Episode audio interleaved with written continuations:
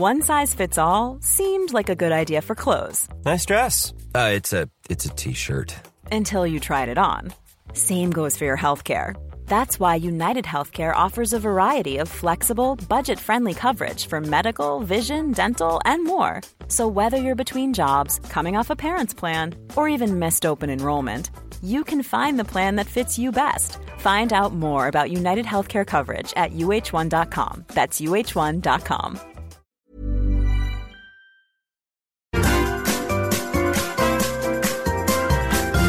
You are listening to the Mother of All Talk Shows podcast with George Galloway.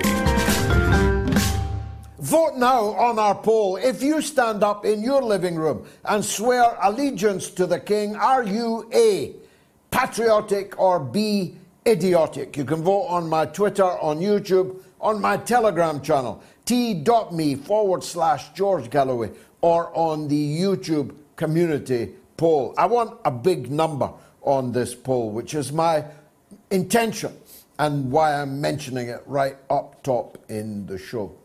Apparently, we're supposed to chant in our own homes in an act of state worship, May the King live forever. Well, I will not be doing that for a number of reasons. Secondly, I will not be watching the coronation and therefore will have no idea when I would be supposed to chant it. Secondly, it is an idea absolutely unholy. May nobody live forever. Living forever is an ungodly plea, an ungodly ambition. Everyone must live and everyone must die, including Prince Charles. And thirdly, although I could go on, believe me, I have no allegiance to the man that will be crowned king. A golden hat put on his head at a cost of 250 million pounds in austerity racked Britain. A man not fit to wear the crown. And that's a view held by many people. I shall go through them. But the main point is that even if he was a paragon of virtue, even if he was an Olympian model of beauty and grace and intellect, I would still regard the idea of crowning someone king of all his subjects, because that's what we are, not citizens, on the basis, accidental basis, of birth, when in fact, if Princess Anne, a much more suitable candidate for the crown if we are to have one, would not have been crowned even if she had been born before Prince Charles on the grounds of primogeniture. The male in the line comes first. I think the idea of monarchy is an infantilizing idea. I know that many of my viewers do not agree. Many of them look across the Atlantic at the banana republic presided over by Joe Biden and say, no thanks. But that's a false dichotomy. We have no need to reject monarchy and go for an executive presidency. We have no need to go for a political presidency of any kind. We can have an entirely titular, representative head of state, but one chosen by us. Not even necessarily directly, chosen by the parliament and the regional assemblies, chosen by the local authorities, chosen by a panel of a thousand citizens, any kind of election would be fine by me. But the idea that just for an accident, Prince Andrew, bosom buddy of Jeffrey Epstein, and under some surprising bosom buddies of Jeffrey Epstein emerging on social media, at least today. Noam Chomsky, anyone? He says it's none of our business that he was a bosom buddy of Jeffrey Epstein. I think it's in the public interest that we should know this myself. But I digress. The point is, this accident of birth system could easily have given us Prince Andrew as king next Saturday Arise, King Andrew. Oops, he's already arisen, but at least he's not sweating. The whole idea is entirely ridiculous. But for overseas viewers in particular, let me summarize why it is likely that the man being crowned at the cost of 250 million pounds next Saturday will be the last, will bring the increasingly discredited idea of monarchy in Britain crashing to a halt. There's a critical mass of people who don't want him, who don't feel any allegiance to him, and who would regard, therefore, any such pledge as being entirely hypocritical. The smallest number would be people like me, who are against monarchy in principle. But add to them the new constituencies of which I speak. First of all, this man conducted a decades long adulterous affair with an adulterous woman who's invited her husband, who was cuckolded by Charles, to the crowning of King Charles. How's that for a crowning glory? Camilla Parker Bowles is now our queen, in defiance of assurances given repeatedly to the British Parliament when I was sitting there watching and listening to what was being said. She'll never be the queen, they said. She'll be the queen consort. Well, she was for a few months, but now from Saturday, she's the queen. She ain't no queen, bruv. She cheated on her husband for decades, and Charles cheated on his wife for decades. But although Mr. Parker Bowles has survived, maybe even relieved, to be shot of her, no such luck accompanied Princess Diana. She was driven mad, mad by this adulterous affair. She tried to commit suicide. It destroyed her. And she was killed in remarkable circumstances. I believe indirectly related to the way that Prince Charles, as he then was, treated her. So everybody in Britain that loved Diana and believe me, that was many more millions than ever loved Charles, cannot accept Camilla Parker Bowles as their queen and cannot accept the man whose conduct indirectly led to the death of Diana as their king. There's another new constituency. As it's turned out, although I have always known it, Prince Charles is a globalist stooge. He is a man in thrall to the alphabet soup WEF, WHO, UNO, any fad, any new thing. He fastens onto it with an extraordinary gusto, even when there is no basis for it, and even when his now subjects are increasingly opposed to it. His statement, for example, in the German uh, Bundestag just a couple of weeks ago made it clear he was wholly opposed to Britain leaving another of his favourite acronyms, the EU. But it's not his business to be for or against Britain leaving the EU. That was our business, and we decided it and for the man who's supposed to be our king to go abroad and disrespect the will of the British people, worst of all in Berlin, in the Bundestag, was an affront. His kissing and cuddling, cavorting, rubbing cheeks with Klaus Schwab, with the Greta Thunbergs, with the faddists of the climate change issue, the faddists of gender change, the faddists of LGBTQ is anathema to millions of Charles's subjects who would once have been the loyal monarchists that they were during the reign of his mother, Queen Elizabeth. A woman just wrote on my social media, I was a royalist. and then the Queen died, and that was that. And I think that that feeling is abroad, widespread in Britain. And I'll get a better idea of that when I see what you are voting on what is turning out to be a bumper poll on all the platforms that I have mentioned.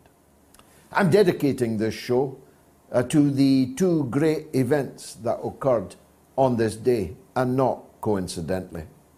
The greatest and most important of them took place in Berlin on this day in 1945.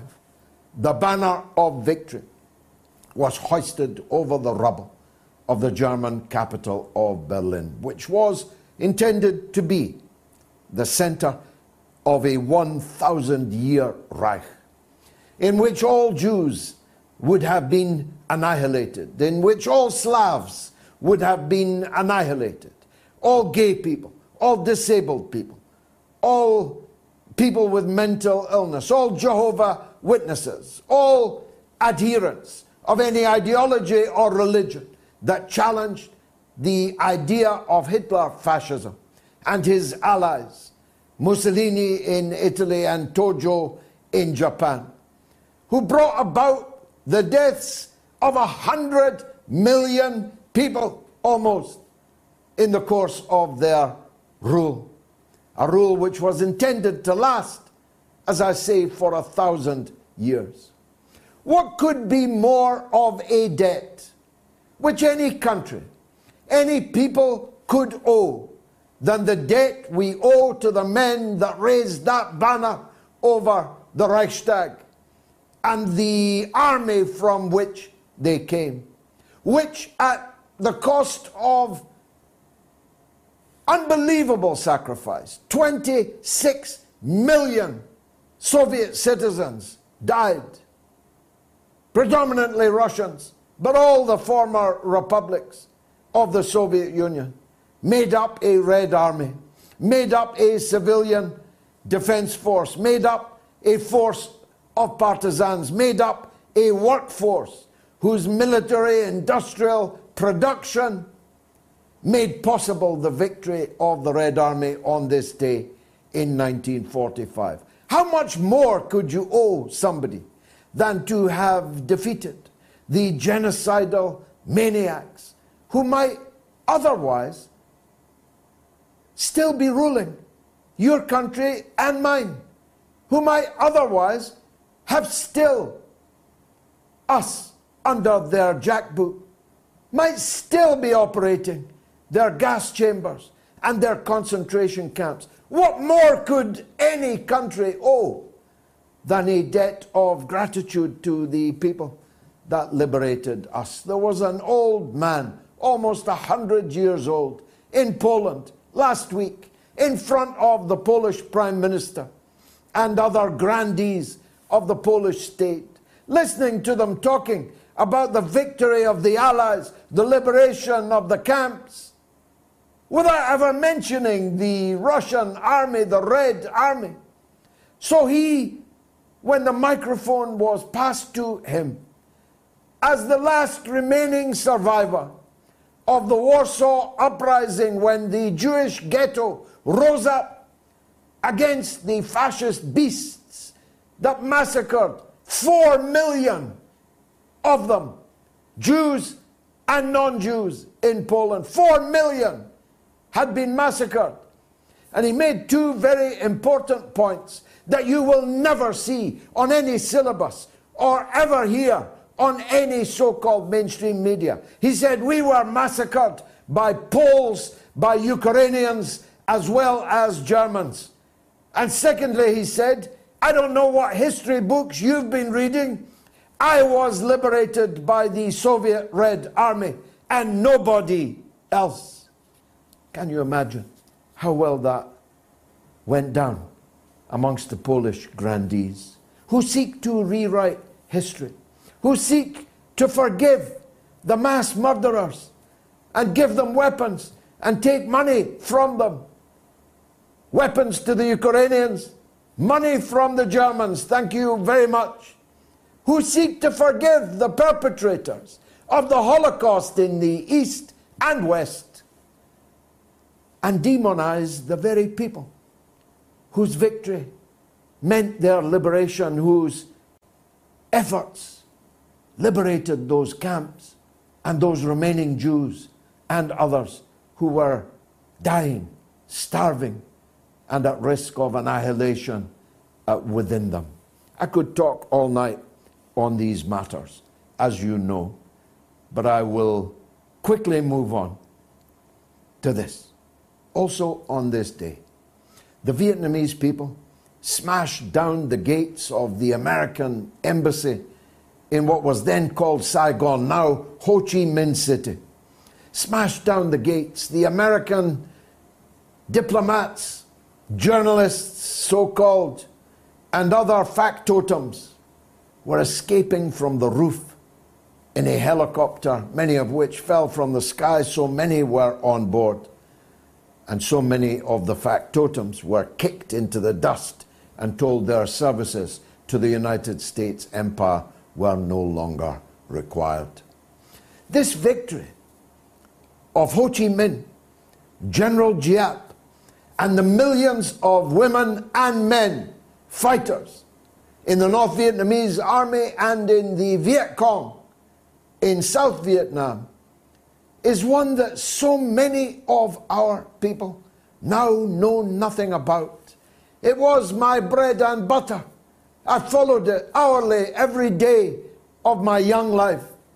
This victory on this day in 1975 was the happiest day I can recall in my entire life.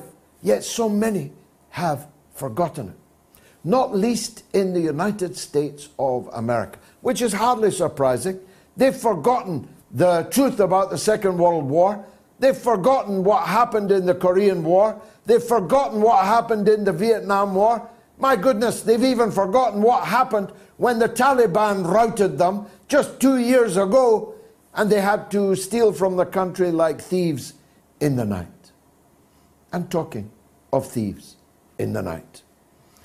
The Scottish police have intensified their investigation into the ruling party in my country, the separatist, nationalist, so called Scottish Nationalist Party, have intensified their investigation, now widened it into something so dark that, if established, if it leads to charges, if it leads to a conviction, it will be the death of that nationalist party and hopefully the death of their hateful, narrow minded bigotry. It's this. The police are investigating whether or not people who left millions of pounds in their will, well meaning people, who left money in their will to the SNP, thinking they were doing something good for the cause they believed in, separate independence for Scotland, may have had that money falsely used, may have had that money criminally purloined. It is leading now the Scottish national media, in the newspapers, not yet on the television, they'll be last to report it. But in the Sunday Mail Daily Record, the Scottish edition of, of the Daily Mirror, Sunday Mirror in Scotland, they've got the receipts. And my goodness, how damning are they? Because if true, what this represents is grave robbing that Burke and Hare might have had the grace to be ashamed of. Fasten your seatbelts. I told you, it's going to be a bumpy night. It's the mother of all talk shows, after all. Ryan Reynolds here from Mint Mobile. With the price of just about everything going up during inflation, we thought we'd bring our prices down. So to help us, we brought in a reverse auctioneer, which is apparently a thing. Mint Mobile unlimited premium wireless. Ready to get 30, 30, bit to get 30, bit to get 20, 20, 20, bit to get 20, 20, bit to get 15, 15, 15, 15 just 15 bucks a month. So, Give it a try at mintmobile.com/switch. slash $45 up front for 3 months plus taxes and fees. Promo rate for new customers for limited time. Unlimited more than 40 gigabytes per month slows. Full terms at mintmobile.com. Everyone knows therapy is great for solving problems, but getting therapy has its own problems too, like finding the right therapist, fitting into their schedule, and of course, the cost. Well, BetterHelp can solve those problems. It's totally online and built around your schedule. It's surprisingly affordable too. Connect with a credentialed therapist by phone, video, or online chat, all from the comfort of your home. Visit betterhelp.com to learn more and save 10% on your first month. That's BetterHelp H E L P.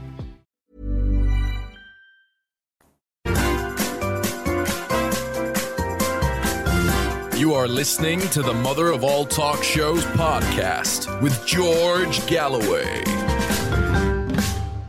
According to Bloomberg, 40% of the world's economic growth this year will be produced by China. China's current growth rate for this year is almost five times, more than four times greater than that in the United States. And of course, in many other countries, it isn't growth at all, but recession that we are looking at. Prices in Germany rose by 17% in the last month. 17% supermarket prices. And that was down from 25% the month before that. Wages in Germany, of course, are not rising at either 25 or 17 or half of 17, perhaps a third of 17. Who knows? The standard of living of the people, of the countries that are doing the sanctioning of Russia and threatening sanctions against China is plummeting. Unemployment rising, underemployment booming, wages slumping. How different to the situation in China. In fact, the only thing that we are competing with China in is the number of warships that we are dispatching to the South China Sea to the Straits of Taiwan, where incidentally Taiwan has just officially gone into recession. I can safely say that the most popular of all the guests we have ever had from China, Li Jingjing, is that favorite. And I'm glad to say she joins me again now. Uh, Li Jingjing, welcome back to the mother of all talk shows. It just seems like yesterday you were showing us around these temples, and we had such a wonderful moat show uh, from, uh, from Beijing. Uh, now memories that will be treasured forever. But the, the stories that we talked about go on and on, particularly the Taiwan one. The issue of Taiwan has now been elevated in Western discourse, official discourse, and their uh, state controlled media into an existential one for us. Uh, Borrell, the EU uh, foreign minister, last week demanded that European countries send their navies all the way to the Straits of Taiwan to patrol it because, more or less, he said, that has become our border. The European Union's border has become Taiwan. How do Chinese people see all this build up? Mm-hmm. Hi, George. Yes, so good to be back on your show. So, uh, before I answer a question, allow me to send uh, holiday greetings to you and everybody who is watching this program because uh, Beijing time is, is few hours ahead of UK time. So, I'm officially on May the 1st, which is International Labour's Day. So I would like to wish you and the Workers' Party of Great Britain and uh, all the working class who, who is watching uh, Moats and everybody who is watching Moats right now a very happy International Labour's Day, very important day as well. So uh, we have a holiday, national holiday nowadays. Uh, everybody's traveling. So I just want to say that to everybody before I answer the questions. And about Taiwan, and you can see the Western alliance is is impatient. Like uh, every time you hear uh, China and the U.S. will be at war over Taiwan, either, and they always have a specific time. Uh, they're gonna be at yeah. war in 2025. They're gonna be at war in 2027. And I'm, I'm just curious, where did they get the specific time? Because China never mentioned a time. Every time it's coming from the Western politicians, US politicians, European politicians, even though they are thousands of miles away from the Pacific, from, from this border. So I mean, just a few months ago, I discussed with my friend from Taiwan and some some friends from Chinese mainland as well. And every time they predict a war in either in 2025 or 2027, they are not just feeling it; they are actually planning it. So it, it's very hilarious because the Western media, through which the some politicians twisted the facts because if you only read Western media, you will feel it's the Chinese mainland that bullied Taiwan. Uh, hence, the the Europe and the United States feels the so righteous to send warships to defend Taiwan, uh, uh, which they called democracy, which is hilarious because it's the just uh, I think a few months ago. I remember this reports on CNN. A CNN reporter sit on a U.S. fighter jet flying over South China Sea, and uh, of course, it which South China Sea, which is 8,300 miles away from U.S. borders. And the reporter sits on the U.S. fighter jet over South China Sea and saying, "See, the Chinese fighter uh, is intercepting our plane. How aggressive Chinese fighters are! They don't even realize how." Hilarious that sounds. Why are you over here? And probably many people, if you don't, they don't, don't they don't know the geography between Chinese mainland and Taiwan. Chinese and Taiwan, mainland and Taiwan is so close to it, each other. The nearest, the shortest distance between the two parts is actually 133 uh, kilometers. So you're literally in our borders, in our sky, you cannot send warships over our border and not expecting some reactions from China.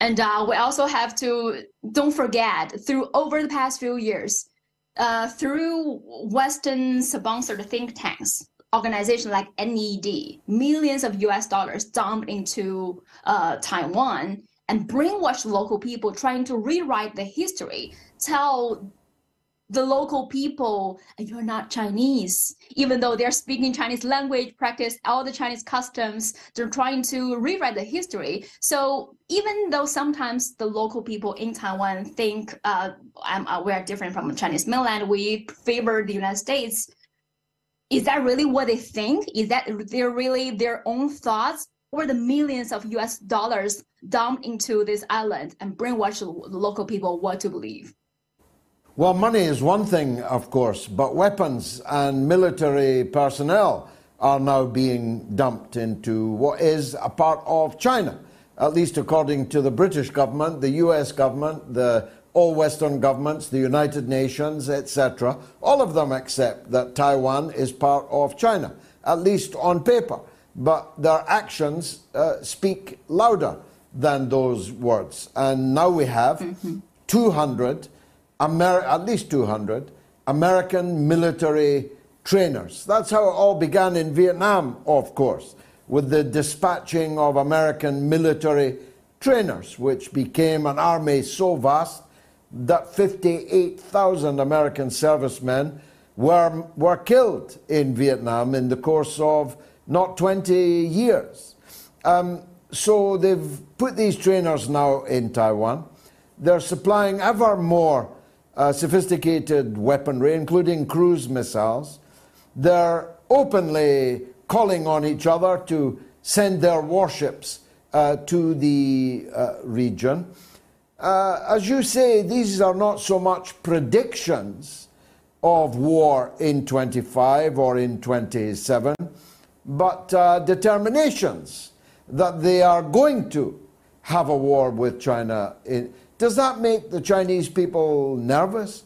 And is there a countervailing force that says, well, if they're going to make war on us in 2025, maybe we better take whatever action is necessary now in 2023? Mm-hmm.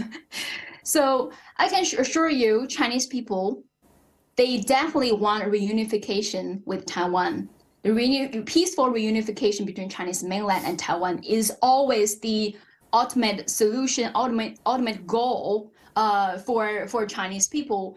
And uh, it's hilarious because um, Western media, some politicians keep trying to describe Chinese government as the irrational one, as the one that force uh, reunific, uh, unification through violence. Actually, no, the government is very uh, restrained, is very always, if you read the Chinese government official stance is always put peaceful reunification as the ultimate goal. If you ask random Chinese people on Chinese mainland, they want reunification tomorrow. It's like why why are some of them, if you go around on the street talking to local people, they're like, we cannot wait anymore. So why are you lighting these people doing this to Taiwan, which is our territory? We've been through enough the humiliation. And many people in the West probably don't realize that the island Taiwan is probably the last symbol of the century of humiliation for Chinese people. It was taken by the uh, Japan during the colonial times, and uh, that forced the uh, decades-long separation from the mainland. And uh, also very interesting, like some Western politicians, when they try to rewrite histories, you know, when during the Japanese colonial rule, when they tried to cede uh, the territory from China, in the their Japanese documents, it recognized Taiwan is part of China. So it was uh, during the Sino-Japanese War during the 1894 to 1894, uh, because of Qing Dynasty, which was China back then, lost to Japan. So they signed this treaty, the treaty called uh, uh, Shimonoseki, that uh, gave some territory of China to Japan, include some islands in Liaoning province and also the Taiwan island. Just a little history backgrounds to those who don't know. That was the mm. first period that, that that Taiwan was forced to separate from Chinese mainland. And of course, uh, then because of the civil war between CPC and KMT Kuomintang, uh, Chiang Kai-shek, the then leader of the Republic of China, fled to Taiwan. Uh, but even when he fled to Taiwan, he never wanted independence he was fighting with CPC, who is the rightful government, represents China at the global stage. Uh, Chiang Kai-shek won Taiwan, where he fled to to represent uh, whole China at the international stage, which is ridiculous because the majority of China's population is on the mainland. But even for him, even during the Civil War, he never wanted independence. And then the uh, there were some people, the opportunists in Taiwan, and uh, using the opportunities opportunities of the internal conflicts between different groups, and then the outsiders like Western forces try to use in, these internal conflicts, trying to um, sponsor them and, and try to change the history. So it is very important for China because of this complicated history, this forced separation between Chinese mainland and Taiwan. The reunification with uh, Taiwan is very important for Chinese people. No Chinese people will allow its territory being taken by colonial powers, by, empire, by empires again. So this is like we definitely will see a peaceful reunification uh, and the aggression by United States or Europe will only make it faster. Taiwan, as I said earlier, has now moved officially into recession, whilst the Chinese economy is booming. I saw with my own eyes. As you know, it was 25 years since I had last been in Beijing. 25 years on, it was literally jaw dropping the the pace and the scale of Chinese development. Uh, that must be something that Taiwan people have in their mind. That the West is able to send warships, but their economy is now being damaged by anti China policies on the chip industry, for example. Anti China policies are costing both South Korea and Taiwan opportunities for economic growth. They are damaging the material interests of the people of Taiwan. That must be a factor in Taiwan people's uh, minds, I would have thought. And they have an election coming up, don't they? Yeah, exactly. So we will see what's going to happen during that election. And I think the nominees right now, uh, the DPP proposing is also a separatist. And uh, um, I think let's see because I think many people because of the and as my friend who is from Taiwan, Zhong Xiangyu mentioned, like because many media in Taiwan is just kind of like Chinese translation of Western media. So they don't really portray Chinese mainland or many things on the global stage as as fair as we saw. So many um, who even if they didn't have the chance to grow up or study or live in the United States or in, in Europe, all those countries, they have they still live in this uh, bubble that uh, United States represents the best democracy in the world.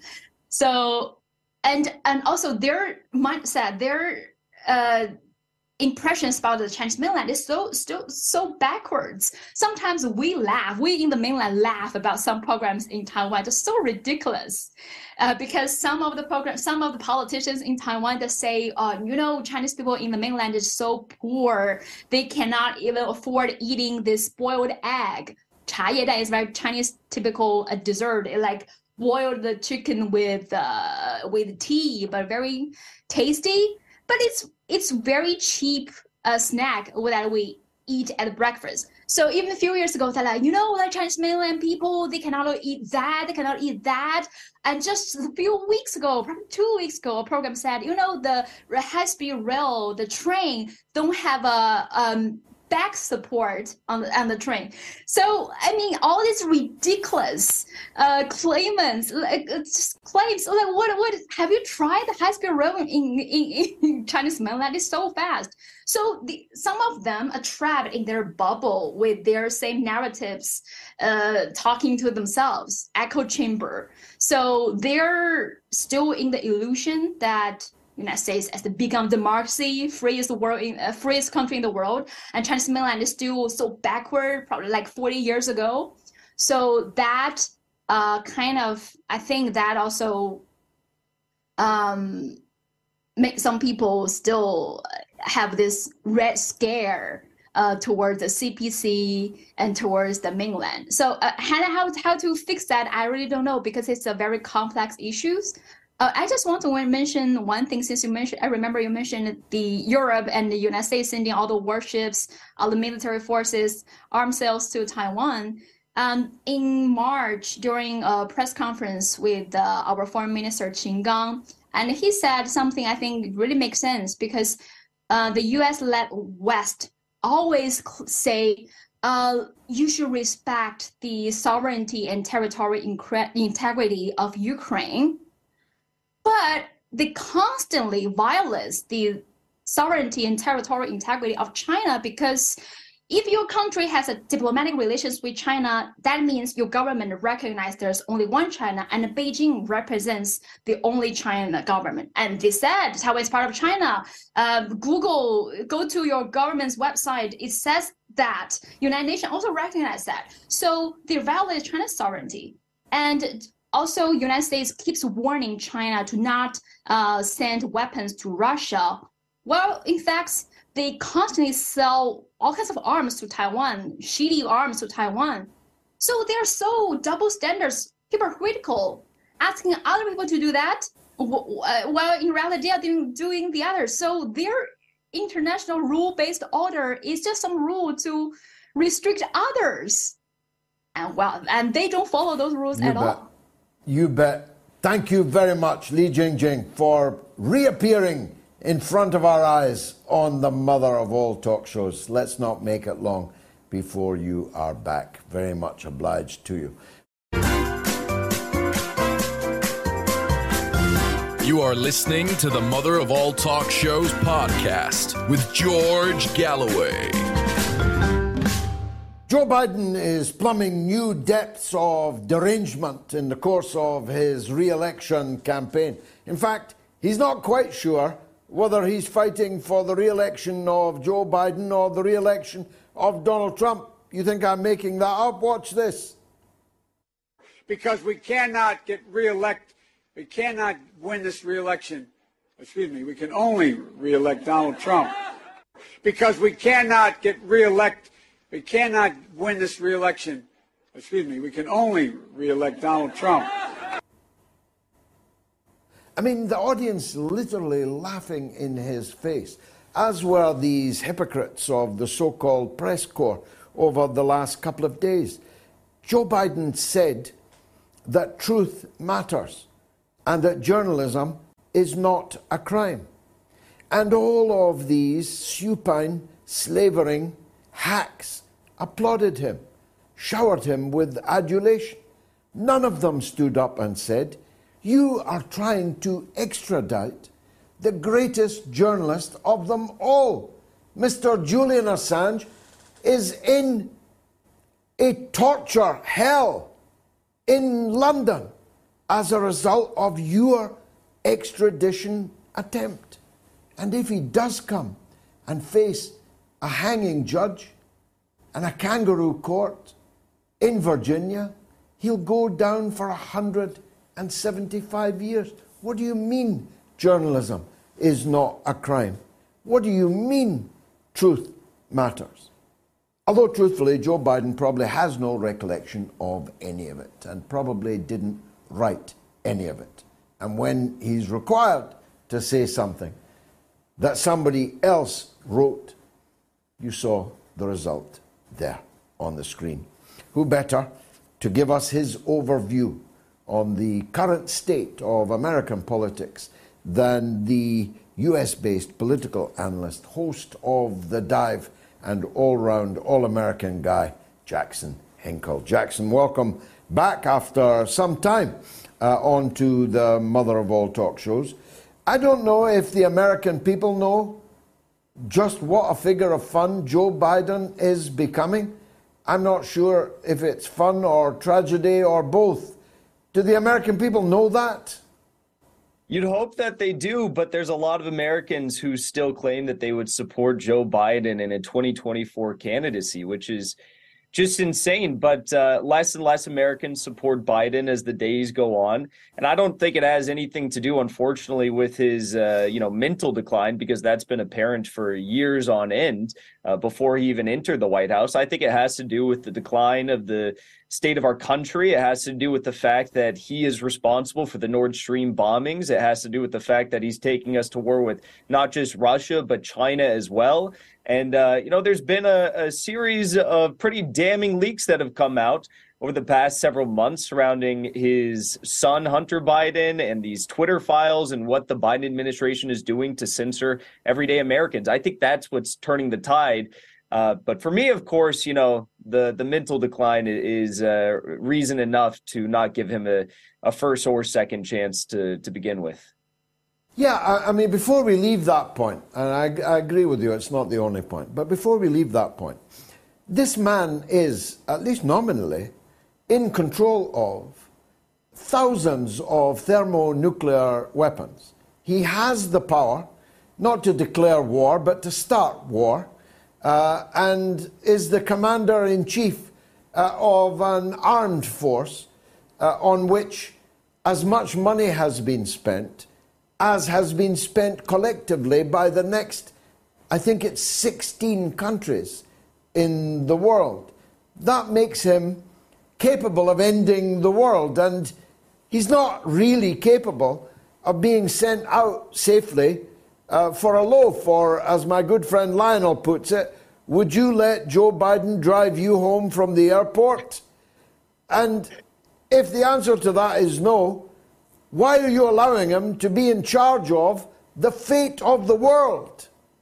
Yeah, you know, I wouldn't let him drive me home from the airport, and I wouldn't let him uh, babysit my kids either. So uh, there's two things that I think are pretty stark uh, problems with the president of the United States. But you know, and he he's at the White House press corps dinner. He's making jokes this week about how he doesn't take questions from any of them, and he, anytime he gets before the press, he just smiles and walks off before they have any time to ask him questions. So it really is insane, and I I don't think it's going to end anytime soon. I think obviously, you know as with age, it's sad, but as uh, the days go on, he's going to deteriorate deteriorate more and more and more, and that's why he's definitely not going to be having any debates with, you know, Robert F. Kennedy Jr. or Marianne Williamson. You know, think what you want of these of these individuals of these candidates, but they deserve a debate. I think. I mean, we we live in a country where this sort of thing is treasured, and Robert F. Kennedy Jr. is definitely bringing up some pretty good points. Uh, unfortunately, the Biden administration is not only refusing to debate him or Marianne or any other candidate, but the Biden administration appears to be influencing not just big tech, but also now mainstream media cable companies to censor his opposing candidates like Robert F. Kennedy Jr., which is illegal and unconstitutional. Uh, and, it, and it's just very troubling for the future of our country. Yeah, uh, we'll come back to RFK if we can, but um, you mentioned, and I do see her name now, Marianne Williamson. Forgive my ignorance, I know nothing at all about her, and I'm sure that I'm not the only one that's watching that doesn't. Uh, give us a kind of pen picture of who she is and what she stands for. Uh, personally, I'm not a big fan of Marianne Williamson. She's a she's a woke warrior, and she's I would say uh, tantamount to like the equivalent of Bernie Sanders today, uh, uh, once um, you know champion of all things that seem to be good, but now has just proven to be an utter fraud and a tool of the Democratic Party and the deep state. I think the only reason why she's running is so she can sell more of her books. She has books that she's trying to sell. Not many people are buying. But uh, you know, it, it's sad because these are the people who a couple years ago were saying we need to oppose war in the war state and now they're saying we're not sending enough money to Ukraine, and oh, I think we should be concerned about Taiwan next. You know. Well, let's uh, draw a veil over Marianne quickly. Uh, I wish I hadn't asked. Uh, RFK, on the other hand, he's uh, he's hitting some bull's eyes, you know, uh, on issue after issue. Uh, he is managing to be a bridge, managing to unite uh, people that would have regarded themselves as being on the left and people that would have regarded themselves as being on the right. That's quite a formidable talent, isn't it? It is. Over 50% of Democratic voters say that they have a favorable view of RFK Jr. Uh, it looks like he's polling at about 18% right now. Marianne Williamson's polling at 16%. Joe Biden seems to be claiming the rest of the votes.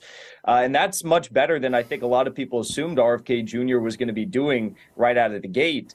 Uh, not only that, but the famed American political strategist Roger Stone uh, put forward the idea of a Trump Kennedy ticket in 2024, which I think is very interesting. Um, you know, as with any candidate or any person, I can't say I agree with them all the time on everything, and even some of my the issues I hold most near and dear to my heart, the guy doesn't uh, perfectly align. But when you have a candidate for president polling at 18% in a primary who's saying that he wants to close down all of the foreign U.S. military bases, I think we have over 700 of them, and he says that he wants to take down big pharma and you know remove their ability to completely control the press in this country I think that should be celebrated. Now, on the subject of uh, press and uh, media, there have been, of course, quite seismic uh, events. I was ruminating on them earlier today with an important media guy.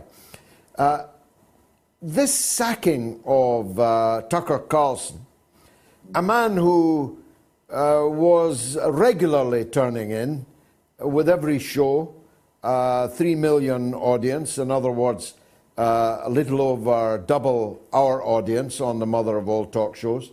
He was getting paid $1.6 million a month for his achievement. I'm not paid that uh, for mine or anything at all.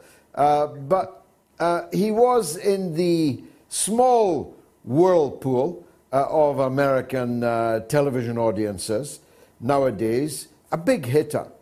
And he was scoring these numbers because he was, on some subjects at least, not just telling the truth fearlessly and eloquently, but telling truths that would not be allowed to appear anywhere else. And lo and behold, hey presto, are now not allowed on Fox News. He's been sacked, but he took to Twitter to speak to us next, and 65 million people. Not 3 million, 65 million people. Are we witnessing the death of, uh, of terrestrial TV, do you think, Jackson? Well, if there's no one interesting on the mainstream media and the corporate press, then of course it's the death of it. After they fired Tucker Carlson, and some people are asking the question, you know, oh, was it a mutual, was it truly a mutual departure of Tucker's uh, absence from Fox News? No, he was fired. He was let know, he was let know uh, 10 minutes prior to being fired uh, that this was the decision that Fox executives had made. And um, I guess they're still negotiating his exit package, but you know, the, he was fired, and yeah, this is the end of the end. Fox News's prime time viewership sunk below MSNBC's viewership last night for the first time in I don't know how long. Definitely before Tucker Carlson was there. Uh, so yeah, this is clear a clear indication that Tucker was a popular voice. It's not that anyone trusts the mainstream media, and without him, it's uh, it's null and void. Yeah, I mean, it feels that way to me. I mean, uh, let me make the now compulsory uh, caveat that there are many, many things I entirely disagree with Tucker Carlson about, uh, but some important things on which I agree with him. But none of that is relevant. What is relevant is that we have access to lots of different voices lots of different points of view. Isn't that what American capitalism was supposed to be about? Uh, let the customer uh, pick uh, in, uh, from a free choice uh, the voices, the programs, the points of view that they like. Isn't that what free enterprise was supposed to be about? It was, you know, freedom in the marketplace. That's why we've got to censor any dissidents and sanction any countries that we don't like, right? Uh, but you know, Tucker, it, Sergei Lavrov, the foreign minister of the Russian Federation, he spoke at the United Nations in New York City last week, and he said that uh, with Tucker Carlson gone from Fox News, it's not only very troubling, but it's clear that without him, there will be a severe uh, loss in the diversity of views held in the mainstream press corps in the United States. And that's not because uh, Tucker carried with him a lot of other co-hosts on Fox News, of course, that carried the same line or echoed the same points. It's he was the only one. He was the only one who spoke out about the wars in Ukraine, uh, China, even a little bit towards the end of his time there. Uh, Syria, Venezuela, coup attempts, uh, stopping Trump's warmongering against Iran and Syria and Afghanistan. I mean, the guy challenged both party orthodoxies. And yeah, there's things that I disagree with him on as well, uh, of course. But when you talk about the issues that matter most, Julian Assange and the permanent war state and censorship in this country, I think he was right on the money. Yeah, definitely. And it's not that the people who thought that are going to shrug and say, well, I'll watch some nomarch uh, that's now in his chair, because two thirds of the audience disappeared after mm-hmm. Carlson was uh, sacked. So uh, the people who liked hearing Tucker Carlson are going to want to continue hearing him. They'll migrate to wherever else he goes, and it won't be MSNBC, I, I hazard a guess. It will not be CNN. Uh, it will be presumably to what are now the outer limits, but which are perhaps rapidly becoming the new mainstream. I think we're living in, in quite revolutionary times in terms of uh, of media, don't you? It's all changing. You know, for for, for the first time, uh, this public square, if you will, is being reinvented as to where we can air it, air out our opinions freely. And I think uh, in this coming presidential election, you're going to see that more and more with the censorship of Democrats like uh, Bobby K. Jr. and probably Republicans like Trump. I think we're going to see more and more voices probably trying to get their message ac- across on platforms like Twitter or like Rumble. Uh, but they still have their problems and hopefully they'll be fixed. I mean, I still think that you are suppressing the algorithm. And for a while, Elon kept your uh, Russian state affiliated me- media tag up, which was just insane. So they still have their problems. They're not perfect, but it's much better than uh, what we had just a few years ago, where any and all major platforms were completely controlled by big tech and there was no alternatives. You know, I was just ruminating for a second there, Jackson, about that, uh, that dream team that you uh, floated in front of our eyes en passant. Donald Trump and Bobby Kennedy Jr.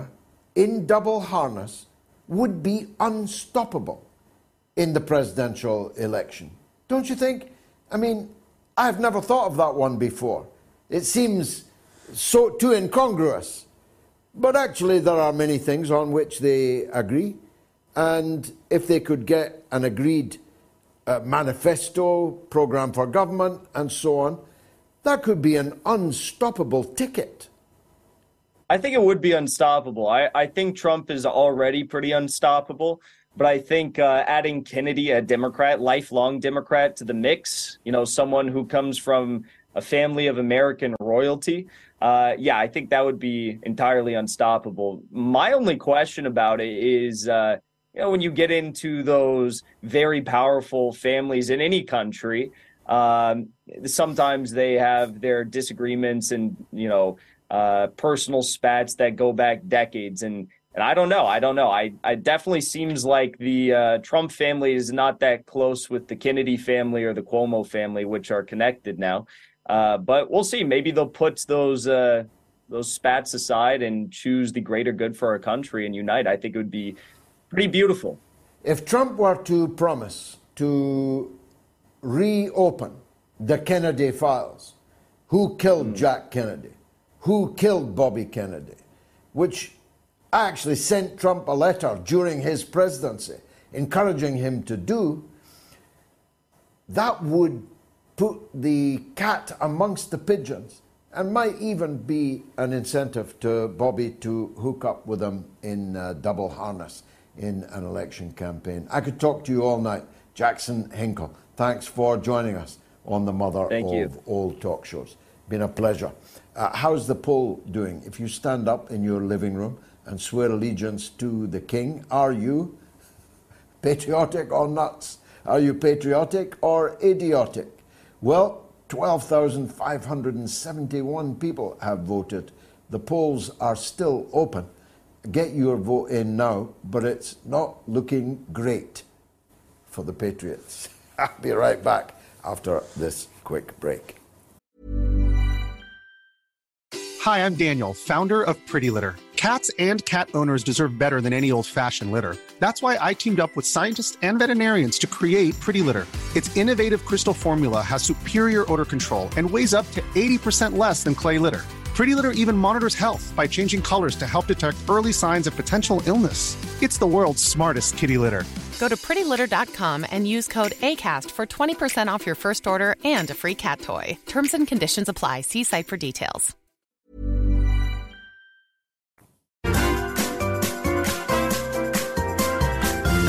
You are listening to the Mother of All Talk Shows podcast with George Galloway. A most sincere thanks to all my Patreon supporters. New legend status has been awarded to David Lane. David, I'm deeply grateful to you. Uh, and you are now officially a legend, as is Graham Briggs White, also now a Moats legend. Graham says, I've taken what you said on board and upped my donation. We cannot lose you, as it is all that gives me hope, along with a handful of others. Keep it up, George. As long as God gives me breath, Graham, thank you. Uh, Andy uh, says that actually this is a false dichotomy. Are you patriotic or idiotic? Can't you be a patriotic idiot? And J. Kent Cassidy says, a totally propagandized citizen of the hegemonic empire. And Martin Brooks says, I quite like the system where the head of state is chosen by accident or birth. Think of all the God-forsaken people we might have had if it were left to a public vote. Well, that might or might not have been true when the late Queen Elizabeth was alive. It sure ain't true now. Let's uh, go back to the lines. Trevor in Cambridge is on the line. Let's hear from him. Go ahead, Trevor. Good evening, George. A pleasure to speak to you again.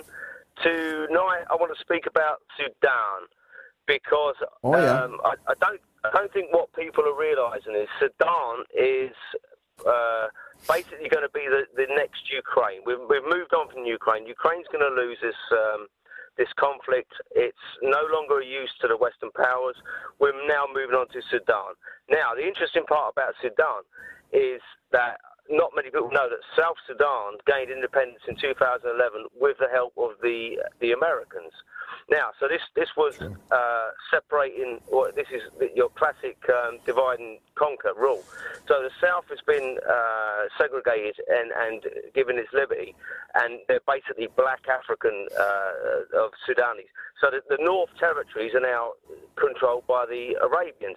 Now, what the Americans have done, they've pitted two generals, the number one and number two, against each other in order to, to further segregate Sudan because Sudan is has got a a, a bank, a small bank on the, uh, the Red Sea, which where Russia wants to uh, make a port, and they have got organisation between the Sudanese and the, the, Russians to create a port. Now this is on a uh, strategic uh, waterway. So what you've basically got is the chess players from around the world that are trying to position their, their armies, their infrastructure, their their economies to get the best routes and, and uh, trade routes possible, and etc.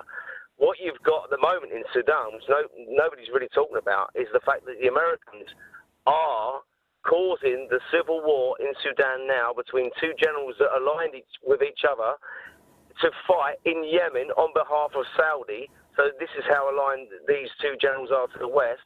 So what you've got is the South being segregated uh, in 2011, the North now being separated into two separate uh, two, uh, fighting factions, and it's all because the West are dominating this region because the Russians want to port on that um, on the Red Sea. So, yeah, your, well, look, uh, that's not uh, that's not yeah that's not the only reason, Trevor, but it is an important uh, reason. I must uh, contest uh, one or two uh, false dichotomies that I think you made uh, in your otherwise excellent telephone call. Uh, first of all, uh, the vast majority of Sudanese are black Africans. Some of them have Arab uh, blood, some of them don't, but all of them speak Arabic, all of them are Africans. it is wrong to fall into the trap uh, of saying that the north uh, of, uh, of what was once a united Sudan are Arabs uh, and the south are Africans. Most are Arabs, at least if, you're an, if you speak Arabic, you are an Arab. That is what being an Arab is. An Arab is anyone who is an Arabic speaker. It's not anything else. It's not blood or genetics. An Arab is a, a person whose native tongue, whose mother language is Arabic. And that is uh, all of the people in today's Sudan, some of whom uh, are blacker than others, but almost all of whom are black Africans. Uh, so we shouldn't fall into that trap because that was the trap that was sprung not just to divide Sudan north and south, but east and west. Uh, the uh, once Hollywood celebrity uh, cause celebras of Darfur and other conflicts in the west of Sudan were equally falsely posed as conflicts between Africans and Arabs. Israel is busy in Sudan. The United States, as you quite correctly described, is extremely busy.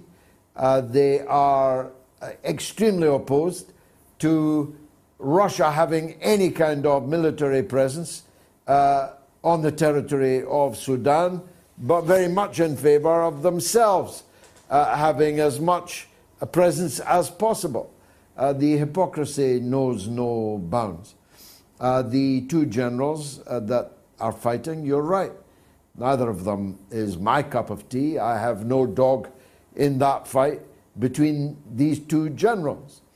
But the uh, reality is that the United States fomented this civil conflict. Victoria Nuland visited.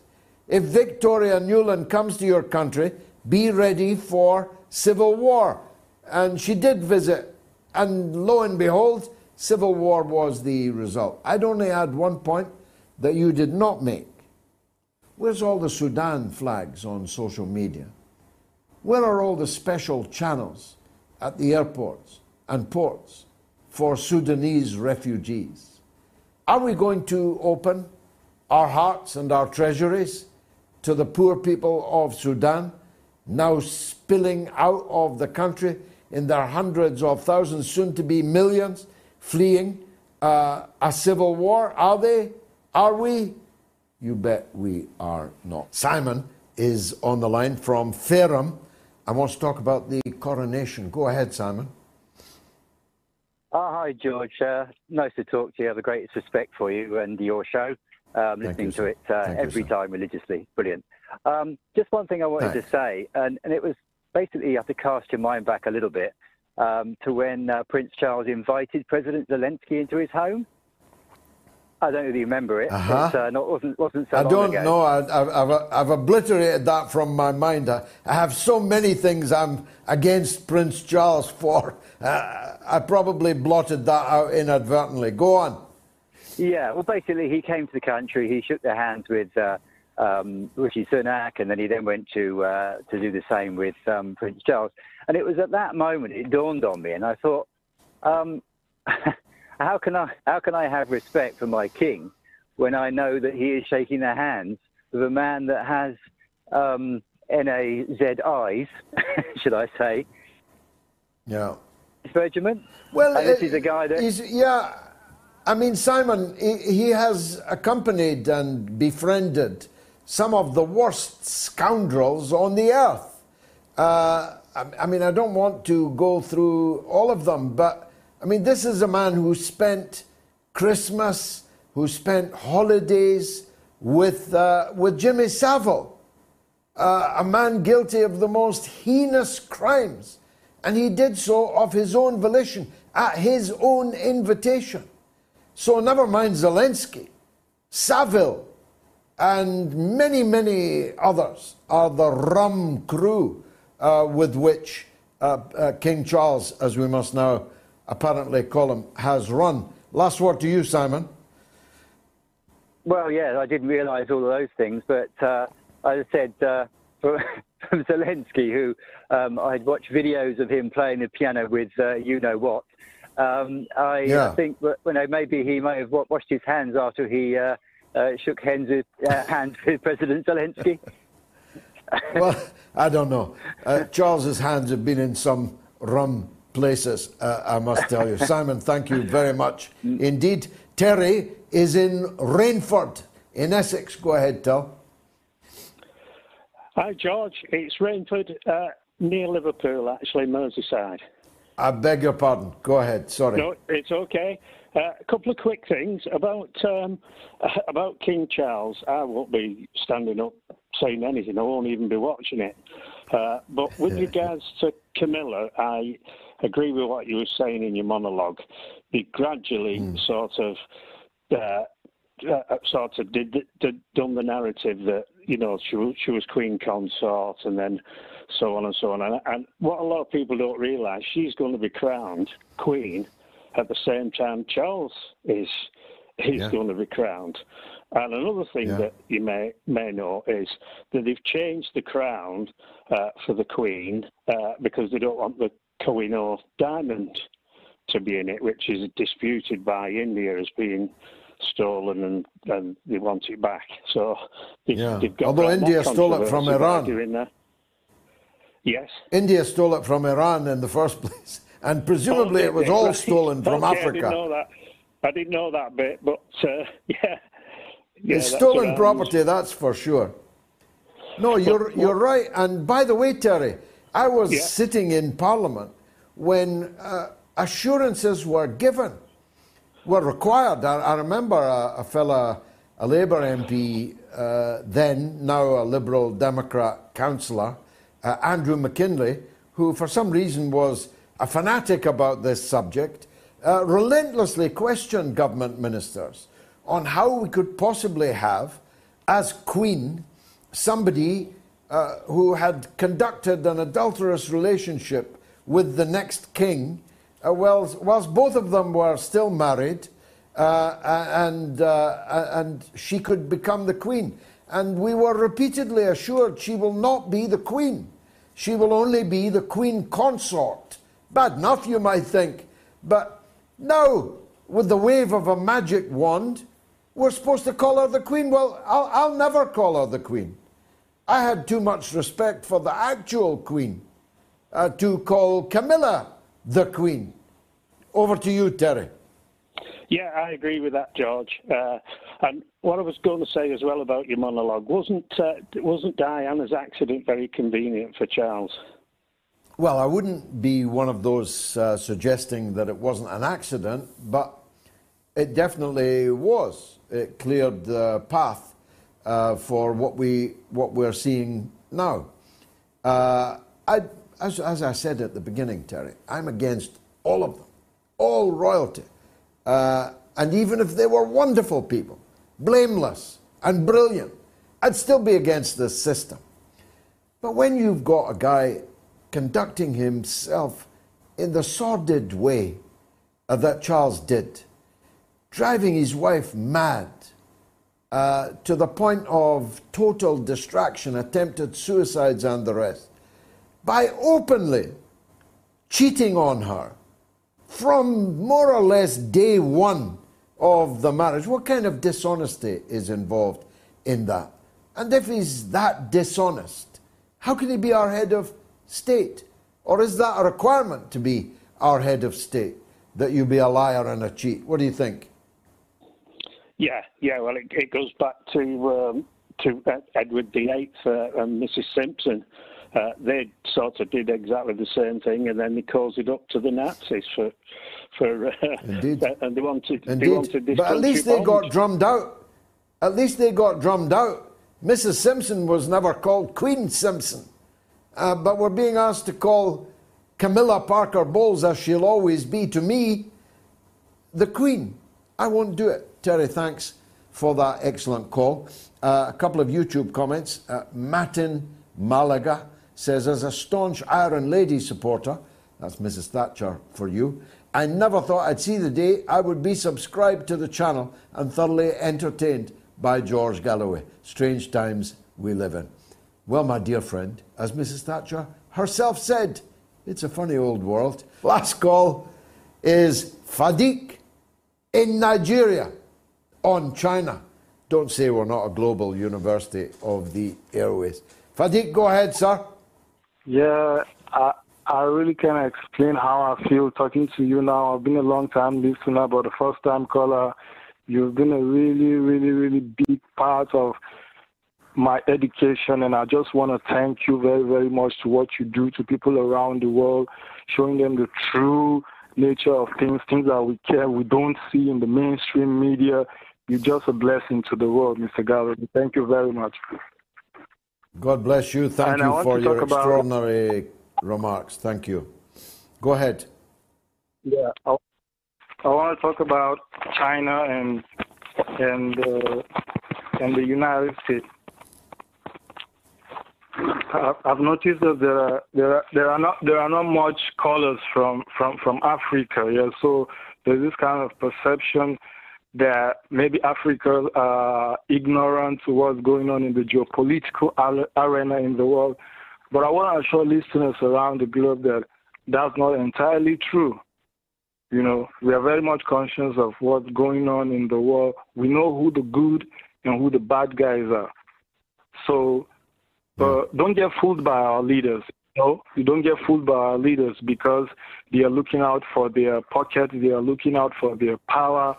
They they they, they go with the United States. You know, in terms of uh, UN resolutions and all that, is because they are afraid of uni- unilateral sanctions, which I think are, uh, are, are illegal, by the way, because I don't think there's any any legal basis the the said one one nation can just decide who you cannot trade with this, no you you cannot trade with this. We don't agree with that at all. So don't be fooled by our leaders. They're just scared of sanctions. They want their power. They know that the United States can make the uh, their regime hell for them. And as you regularly say, we cannot do anything about the United States, but we can do something about them. You know, we can vote them out. We can go to the street and vote them uh, uh, and force them out. So that's why they go there with, with the United States. But that's not the general perception of the African of the African people. It's just their lust for power and and their lust for fortune. It's just corruption, basically. So, but majority Well, of ordinary have, Africans uh, are done with the Yeah, Fadik, I, I couldn't have asked for a better final call than that. Uh, it was extraordinarily powerful, entirely unexpected, uh, extremely moving for me personally, your earlier remarks, and I, I thank you very sincerely for them. It's uh, true that we have uh, to grow further in Africa. There are a lot of English speaking people in Africa, uh, either through because of uh, the colonial uh, relationship or through education uh, in English and so on. And it's one of my ambitions uh, to, as we are going to have a Moats German, as we are going to have a Moats American, that one day we have Moats Africa. It's one of my ambitions. If I don't realize it myself, I pray to God that my uh, children uh, realize it in time. Um, but it is absolutely the case that the peoples of Africa are not only globally conscious, but they have had to be from a history of enslavement, division, colonization, ruthless exploitation, armed struggle for the expulsion of the colonizer, suffering decades of dictatorship whose purpose was to continue colonization by another name in return for being allowed to be the dictator. The interests of the former colonial powers would not be interfered with fundamentally. Uh, as I think you've heard me say before, uh, the par example of that is the murder by Britain, Belgium, and the United States of the greatest of all African leaders, Patrice Lumumba. If Lumumba, a young man, the first prime minister of Congo, had been allowed to live instead of being murdered, dismembered, and dissolved in acid, his body parts sent to the colonial power Belgium and returned, the final part of them returned only last year, then Lumumba could have been a beacon of hope in Africa, as so many others uh, could have been.